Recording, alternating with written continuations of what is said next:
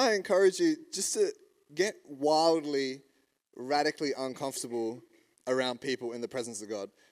You determine the, the activity of the Lord in your life and in your heart. The amount that you would open up to the, the things of God and to the, the Spirit of God determines the amount that you would experience Him. And so it's a shame when it's so a powerful morning and you could almost cut with a knife the, the presence of God that's in the room and someone walks out like, wow, that was just another Sunday. It's like, no, it wasn't just another Sunday. You're just another boring old self who was too uh, tight and too, too much of a man to lift your hands and cry for Jesus. That's what it was. But anywho, so I want to encourage you to, um, to lean in. So, so what's, what's going to happen is I'm going to share a little bit and then um, we're going to come back into worship. And here's this is real cliche of a preacher to say this, right? But I really, actually, genuinely believe, like I've had butterflies in my stomach this whole week as I think about it. I really believe God's going to do a work in our hearts this morning. So let me pray one more time. Father, your word is alive, it's active. Your promise, God, is that it would not return to you void, but it would achieve that which it's accomplished. And so that's what I pray, God, as I speak, as I do my best to articulate that which you have on my heart. Um, God, would you supplement those areas of me that are insufficient to be able to communicate your truth? And um, as we partner together, Lord, would, would we all be better because of it? in Jesus' name I pray. And everyone says, Amen. Amen. So we've been um, in this series, The Way of Jesus. Um, i promise if I'm talking to these guys, I'll come back and talk to you eventually. I won't leave you stranded. Same with you guys. Um, but we've been in this series, The Way of Jesus, and we've really been looking at, I mean, Andrew's been using this narrow pathway and the broad pathway, right? And, and what does it look like as followers of Jesus to, to walk that narrow pathway, to pattern our lives after Christ, to not just be Christians by title, but Christ ones by way of life. And um, it's been really awesome. We've been looking at Matthew 5, 6, and 7, the Sermon on the Mount. And um, I know there's been a lot of jokes made about the Sermon on the Mount, but can I just add to it, um, like about the title? It's a it's a bad title. Like, can we just all agree? Like, that would be like me giving you the title of my message, "The Sermon in the Circle," right? Like, like it has no indication of what the sermon is about. It doesn't give you any idea of what my bottom line that I'm going to be teaching. So, if I was to help Jesus, because let's be honest, he didn't title it himself. Um, if I was to help him, I would kind of say the sermon could be called, now I'm not a creative person, so don't judge me, but I think it's a little better than Sermon on the Mount. Maybe it could be called um, the, li- Living Life in God's Kingdom. You know, maybe, maybe, that could be a title for, or, or may, maybe not that, but maybe The Way of the Kingdom of Heaven. The reason I say that is because the Sermon on the Mount, Matthew 5, 6, and 7, it, it really is Jesus not talking about a mount or wherever he was, but he's talking about the kingdom of heaven. And, and what does it look like for us as humans being made in the image of God to pattern our lives after Jesus.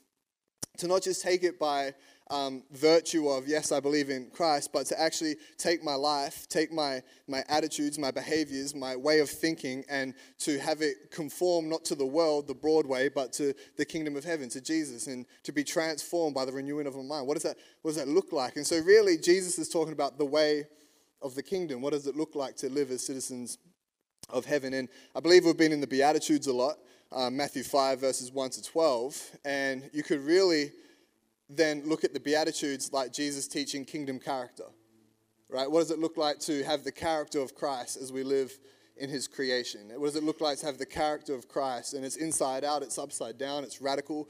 It doesn't make sense when you first read it, but it's the way of the kingdom, it's the narrow pathway. And so, if that was kingdom character, then what I want to talk to you today about is um, what I would call kingdom responsibility. You see, after Jesus unpacks the character of a Christ one as someone who is following after Jesus, he then says this, let's put up on the screen in, in Matthew 5 14 to 16. He says, You are the light of the world. Someone say, I am. I am the light of the world. A town built on a hill cannot be hidden. Neither do, neither do you put a lamp under, sorry, a light under a lamp, but you put it under a, sorry, I've read that completely wrong. Wow, it's been a minute since I preached. Leave me alone. Neither do you light a lamp and put it under a bowl. There it is. Instead, they put it on a stand and it gives light to everyone in the house. In the same way, here it is let your light, everyone say this, shine. Everyone say shine.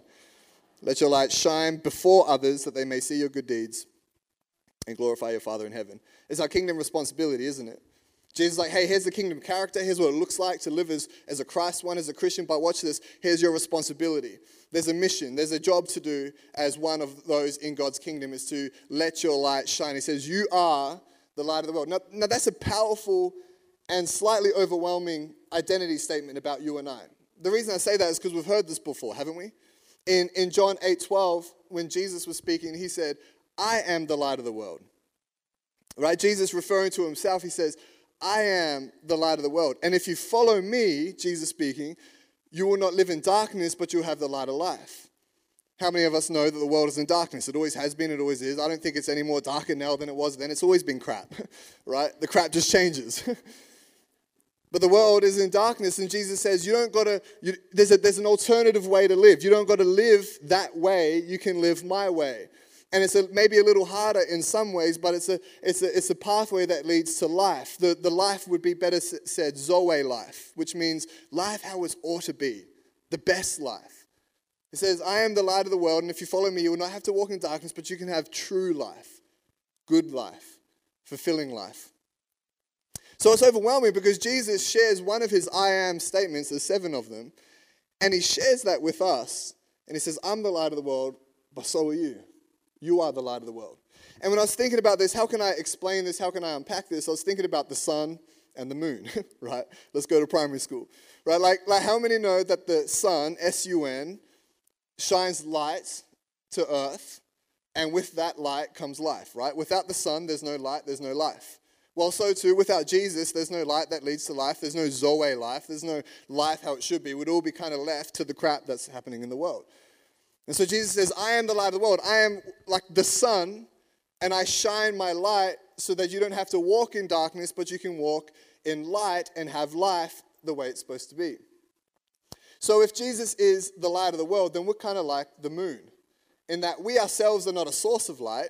Don't get it twisted. There's nothing that fantastic about me or about you other than Jesus loves us, but we are not a source of light, but yet we reflect the light. That's what we're called to do. So when he says, I am the light of the world and you are the light of the world, he's not saying there's something great about you that can save humanity. There isn't. What he's saying is, you are a depiction of me here on earth and meant to reflect my light to the world around us. And so Jesus is like the S U N sun, and we're like the moon reflecting the night. Now, how many know that the moon is most effective in reflecting the sunlight in darkness? When it's dark, we see the moon really reflecting the sun. I think there's something there about us not hiding in our churches but being in the world. Anywho, um, so the way Paul would say this in Colossians 1:27 is it's Christ in you the hope of glory. Paul seemed to think that when you walk in the room, Christ walks in the room. Isn't that a bit overwhelming? Paul seemed to think that when you walk in the room, peace walks into the room. Because we, in a mysterious way, when we surrender our lives and pledge allegiance to King Jesus, his spirit comes and takes residence in our heart. And now I am a tabernacle or a dwelling place, if you will, for the presence of God. So where I go, God goes. Where I go, light goes. So we're like the moon, we're reflecting the sun. Uh, John would say it this way in 1 John 4 4 Greater is he that is in you than he that's in the world. Greater is light that is in you than the darkness that exists in the world. 2 Corinthians 3:18 Paul would go on to say, "So we all with our veils being removed, having seen Jesus, having our hearts come alive to the things of Christ, we reflect the glory of God." So here's my bottom line question. How well are we reflecting the glory of God? If, if our kingdom responsibility, our, our one job here on earth is to be the light of the world, to change the world, to, to, to impact the world for better, for Zoe life, how well are we shining? How well are you shining? How well am I shining? I forgot to add, but I was supposed to say this right at the beginning. This is something that God hasn't been unpacking in me since I stepped out of ministry. So please don't hear me speaking to you as one who was a master, but I'm simply a student trying to figure this out. How do, how do I shine in, in a light? Right? How do I shine in, in a crib room? Do I look any different to everyone else? Do I live in a way which is, I'm getting ahead of myself, I'll get there in a second. Ask your neighbor, are you shining today? Ask them. Ask your neighbor. Yeah, are you shining today? Here's what I think happens. Here's what I think happens. And I thought this was kind of mind blowing when I thought about it. So if you don't think it is, just be mind blown anyway, and I'll feel happy about myself. Uh, the sun is like Jesus, right? S U N, shining light. And we are like the moon. We ought to reflect the light of the sun. But here's what happens every now and then. You know this, right? Is the earth rotates around the sun and intercepts the moon. And what do we call that? An eclipse. So if you're wanting the title of my message, it's The Eclipse Christian. I think there are many of us, speaking to myself, who sometimes don't do too well at shining, at being the light of the world, at reflecting Jesus because we've been eclipsed by the world. And that's what I want to talk about this morning, really. Is have you been eclipsed? Have your heart been eclipsed from the face of Jesus? So when you walk in the room, does it change? When you walk into a room of stress, does peace enter with you? Or do you just walk into the room and add to the stress that's there? You know what I mean? I'm asking myself. Jesus in, in Mark 4 would explain maybe what the world is. Um, he's teaching a parable about the sower and the seed and the soil. And he says there's a certain soil which is weedy and thorny, and the, the sower sows the seed into the soil. And it grows up first, you know, like it, it, it springs up, there's life. But what happens is, he says this in Mark 4 he says, The cares of this world, the deceitfulness of riches, and the desire for other things choke the word and it proves unfruitful. The cares of this world, the deceitfulness of riches, and the desire for other things. I wonder if these three things don't eclipse our heart before the Lord. Maybe for you, it's the, the worries of this world. You know, some Christians, this sounds harsh, but like I said, I'm teaching myself. Some Christians live like practicing atheists. You know what I mean? Like we, like we sing like, that is who you are, like waymaker, miracle worker. But you were stressing just coming to church because you thought you were going to be late. And you're going to be stressing going to your job tomorrow because of the to-do list. And you're worrying about your grandkids and you're worrying about COVID and, and you're worrying about this. And you but but waymaker, miracle worker, but you're stressing about everything like you're the Lord of your life. And so it's like we're practicing atheists, right? Like I'm, I'm guilty of this. It's like, yes, Lord, I believe in you, but, but you're not really on your throne. You're not really Lord of all. You're not really Alpha and Omega, Elohim, the creator of all things. And so I wonder if worry, it's kind of like, um, it's kind of like Peter, right? When he steps out of the boat and he's walking on water. This passage is preached so much, but let me just add another notch to its belt. And he's walking on water, right? And he can feel the, the, the wind and the waves, and he can feel the water washing against his feet. But apparently, as long as he stayed fixated on Jesus, he was able to transcend the elements. And the minute he took his eyes off Jesus and he put his eyes on the storms and the winds and the wave, he began to sink. And in my short 27 years of life, and, and I know you've probably figured this out, but let me just remind you whenever I take my heart's attention and affection, whenever I take my eyes off Jesus and I put it on things that are begging for me to stress about, my soul always begins to sink. It always begins to sink. And so now, how can I be in a, a image of the light of Christ? How can I be like the moon, reflecting the sun in darkness, if I'm being eclipsed by the worry, and really what I'm doing is just reflecting the context in which I'm in? So I wonder if worry is eclipsing your heart. But maybe it's not worry. Maybe you're chill. You're like, nah, God's in control. But maybe it's the deceitfulness of riches. Ah, this is a big one, isn't it? This is a real big one, isn't it? It starts off with well intentions. I'm just trying to provide for my family. But the thing about the deceitfulness of riches is it's deceitful. And so what happens is you get a little more, and now you need to get a little more, and now you need to get a little more, and now I'll trample on whoever I got to trample on. And God's using me and blessing me in this job, but they're offering 50 cents an hour more, so I'm going to move and I'll get a little more. And it's a little bit like salt water, isn't it? The more I drink, the thirstier I get. Can I be real with you? I know some of us we just met, but let's let's go there. Like recently, uh, eight months ago, I stepped out of ministry. Seven years of my life, I was on like teensy tiny bit of money, right? And now I've got a little bit more money. But can I tell you, it doesn't actually change the state of my heart. Some of us think if I get more, I'll be happy. But maybe your lack of happiness isn't due to your state of affairs, but the state of your mind and the state of your heart. And so you get more, but you're taking the same old damaged self with you into more. So you got the new car, but you haven't changed. It's the deceitfulness of riches. So now I've got more and it's not enough, so let me get more and let me get more. And now we're going to work and going to our worlds and we're going to our places and we just look like everybody else around us in the rat race, trying to get ahead, trying to get more, trying to get more. And so, how are we supposed to shine if we're just looking like the world in which we live. Maybe it isn't the deceitfulness of riches, but maybe it's just the desire for other things. You know those people that you've, I mean, none of you guys because you're here, but you know those other people that aren't here, and they used to be like fervent for the Lord, you know, like they used to be passionate. When I was saying, you guys can come out, and they would be right out behind Lindsay, like almost air guitar playing because they're that passionate for the Lord. And then, like, they just kind of disappear.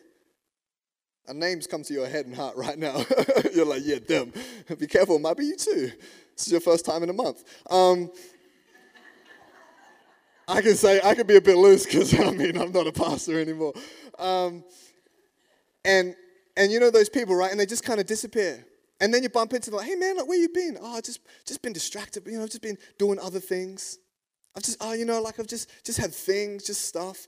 And the thing is, it's it's it's, it's well intentioned. It's not like malicious. You're not walking away from Jesus. You're not going, screw you, Jesus. I'm doing my own thing. It's just like it's like I didn't use that Nemo analogy. I think that was yeah. It's kind of like we're Dory, right? Where we're just like, yes, Jesus, yes, Jesus, shiny thing. Yes, Jesus, yes, shiny thing. And we just and other things. Here's, here's, here's the thing with the worries of this world, the deceitfulness of riches, and, and the desire for other things. The, the, the cure, if you would, to that eclipse is, is Hebrews 12. Therefore, since you're surrounded by such a great cloud of witness, let us throw off everything let us, let us throw off the worries. Let us throw off the pursuit for more. Let us, let us throw off the other things, or even the sin. I won't even go there because the message will be too long. But the sin that so easily entangles, and let us run our race. Watch this, fixing our eyes on Jesus. That's the, that's the cure, if you would. How, how, do we, how do we declipse, if that's a word, our heart from Jesus? How do we turn our heart away from the world and, and, and align ourselves back with Jesus so that we reflect like the moon, the glory of the sun, the light of the sun? Well, it's to fix our eyes on Jesus. You see, the only time our heart gets overwhelmed by worry, the only time we get deceived by riches, the only time the desire for other things take away our heart's affection from Jesus is when we allow ourselves to be turned away from Jesus. And don't get it mistaken, you allowed it. Don't, don't, don't blame no one else. It's you. It's your heart, it's your mind, you're in control. You allowed it.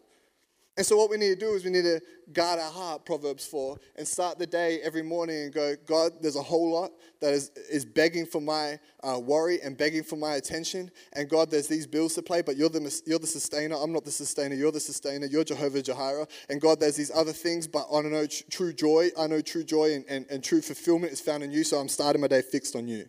Right? That's, that's how we do it. And every day we repent. And every day we turn back. And every day we come to Jesus and we say, God, today's a new day and I'm following you. Today's a new day and I'm fixating on you. So that's how we, we prevent ourselves from being eclipsed. Easier said than done, but needs to be done.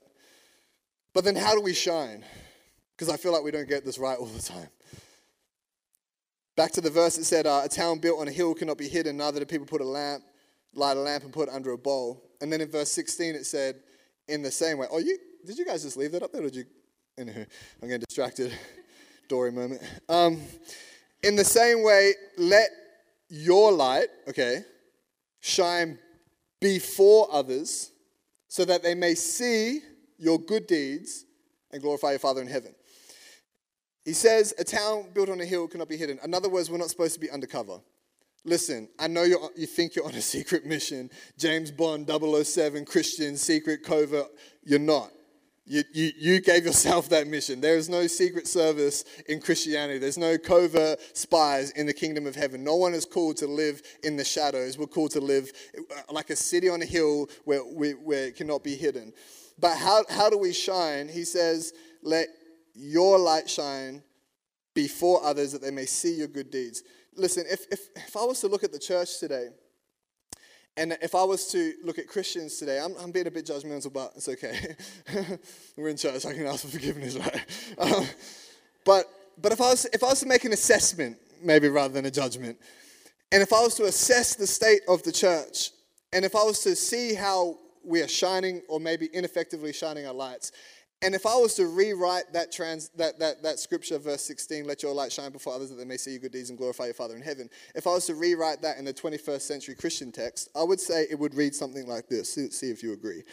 Um, in the same way, good start, let someone who is good at speaking and explaining the things of God light shine in the eyes of others so they may hear what you say and read your social media posts and agree with your argument, I mean glorify God in heaven.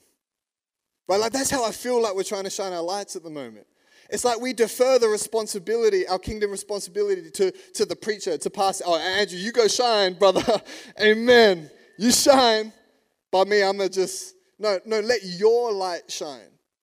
It's, it's, it's your responsibility in the kingdom. You can't defer this. Listen, this is actually important. You can't defer your responsibility to shine the light of Christ into the world in which you live because only you live in that world.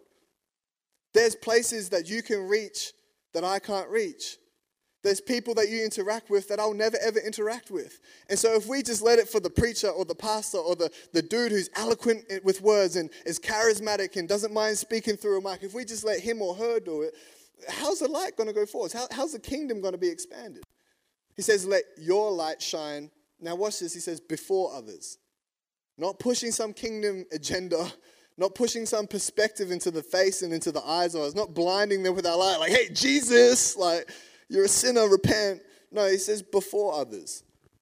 In other words, live your life in a way where you're not forcing your, king, your, your, your Christian agenda, but you're living it in a way for people to see. Man, I can't tell you, and this is not me bragging because I'm still learning this, but I can't tell you the amount of times that I've had people come up to me curious because I seem a little different. I mean, our next door neighbor, right? Like Beck, you remember this. We were all, um, we were all kind of just finding Jesus, and it was, you know, that honeymoon phase when it's all amazing and we're singing worship at home and we're reading our Bibles and we all hated each other. Like Beck, she hated me. She doesn't now, praise the Lord. But but genuinely, she did. Like you would, oh, I can't even. I'm not allowed to go into that. Um, but then our next door neighbor, we didn't say a word to her, but she saw, oh, Beck's not yelling at Aaron no more. And oh, what what they singing some song? Shine, Jesus, shine. Like what's what's that about? And literally, she comes over and she asks mom, she goes, What's going on in your family? Because it needs to happen in mine. And she started coming to church. And then her son started coming to church. And I don't know where they're at now, but the, the, the, what I'm saying is live your life before others. Before others. Listen, you're, you're employed not to stand on the table and preach. Don't be weird. Don't shine your light in the face of others, but live your life before others. You should be the best worker at your job. Because we know that as Christians, we serve our bosses. We, uh, Colossians says, serve your master as if you're serving unto the Lord. So, so Christians should simply just stand out because we have a higher perspective. And we'll do the, the overtime and we'll do the extra thing and we'll, we'll go the extra mile because that's what it means to live as one in God's kingdom. So don't shine it in the face of others, but before others. And then here it is so they not may hear what you say, but they'll see your good deeds. Listen, too many Christians are talking a whole lot and not loving a whole lot. And now I'm not going to swing to one extreme and go, you never have to talk. You do. At some point, you're going to have to open up your mouth and you're going to have to speak life and you're going to have to speak Christ. But shut up. you're talking too much. Love first, live first. You know, like just recently, I was working with this dude who is very colorful, very far from Jesus. And I didn't, I didn't, I didn't preach at him or anything, but I was praying for him. And I said, Lord, I got two swings with this dude. Like, let me just practice what I preach. Let me shine. And so I, I didn't do nothing. I just, I was just me. And I was just trying to be a best representation of Jesus. And you know, it was like the last day. And he starts asking questions. And we sat in this little container thing for like two hours, and I just talked about Jesus with him, and he had questions after questions. But you know, if I started that, like, hey man, nice to meet you, so Jesus loves you, dude, like, there's no way. You got to live it first. Let your good deeds be seen before others that they may see. So let your light shine before others that they may see your good deeds and glorify your Father in heaven. Okay, I'm almost done, but I, I skipped over one part. You see, if we're going to be kingdom representatives, if we've got a kingdom responsibility and it's to be like the moon reflecting the glory of the sun, in this case S O N, to the world, if we're going to light up the places in which you find yourself, um, here's what I think we need to shine first. Verse 15 it said, Neither do, put a lamp, neither do you light a lamp and put it under a bowl. Instead, you put it on a stand and it gives light to the whole house. Can I, for a second, not be heretical, but draw an application that I don't think Jesus was intending, but I think needs to be made? You know, I did seven years as a youth pastor.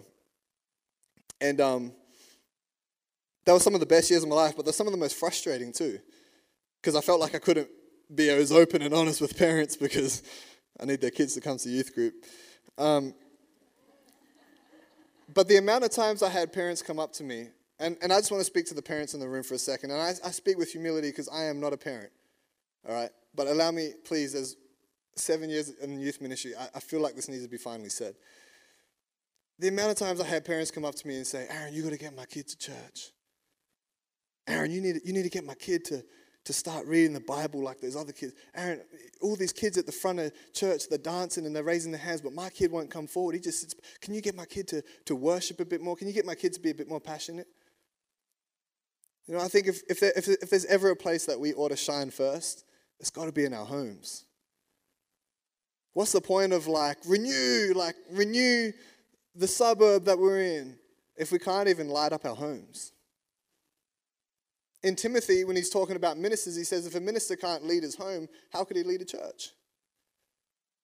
How are we going to light up our workplaces and our friends' lives, and how are we going to speak life and hope if we can't even do that in our homes? And you know, the, the sad thing is when I look at some of those parents and I make more assessments, not judgments, uh, I look at them, and you know what I wanted to say, but I never had the guts to say it was like, hey, why don't you come to the front and show them what worship looks like? You, want you, you want to get your kids to church? How about you stop missing every third Sunday and, and coming only once a month?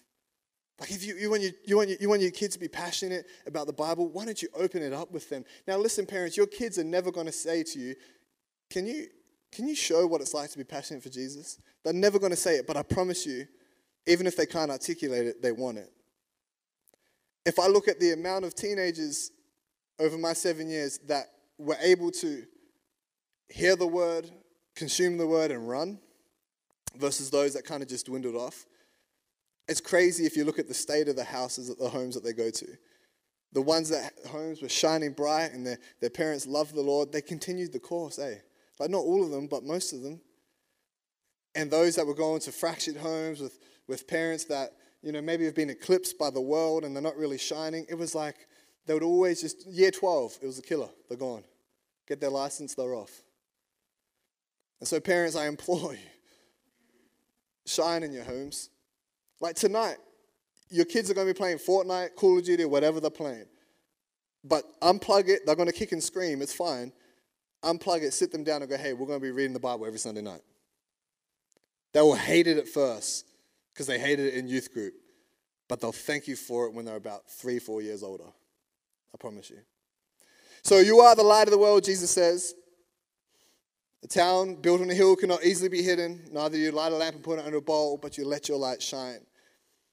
And so maybe today, as I'm speaking, you feel like, man, I've been eclipsed by the world. Maybe it's the worries of this world, maybe it's the desire of riches, maybe it's the pursuit of other things, but but in your heart you're like, yeah, like I'm not really shining. Or maybe you're just kind of you've got you're full of light, you're full of passion, but you've just been undercover. We're gonna we're gonna worship, and um, here's what I felt on my heart as I was praying about, Lord, where do I leave them? As we worship, as we sing the name of Jesus, quite literally in this first song, wherever you're at, eclipsed, uneclipsed, undercover, shining bright, wherever you're at, would you would you do something just like super uncomfortable and you don't even have to move, but just take off the mask for a minute? You know that mask we put on when we come to church and go, Jesus, this is just, this is just this is where I'm at. Because I've never met a Christian that says, I, I don't want to shine. I've just met Christians who are maybe ineffective. And this is what I, I'm asking of you as, as we sing these songs. Bring your heart, bear your heart. The Lord is, is faithful to forgive and to redeem. And maybe you're not eclipsed, like maybe you're doing everything right. Well, then you have a name in your heart right now. You have a person that's coming to your mind right now, and you're like, yeah, they're in a bit of darkness. As we sing, as we worship, would you bring that person, that family, that workmate before the Lord? Everyone's got something to bring in worship this morning. And there's no time to fake, there's no time to pretend, there's no time to hide. Who cares, right? Like, who cares? Who actually cares? But let's just get real as we sing this song. We're going to sing, sing this first song, I Speak Jesus.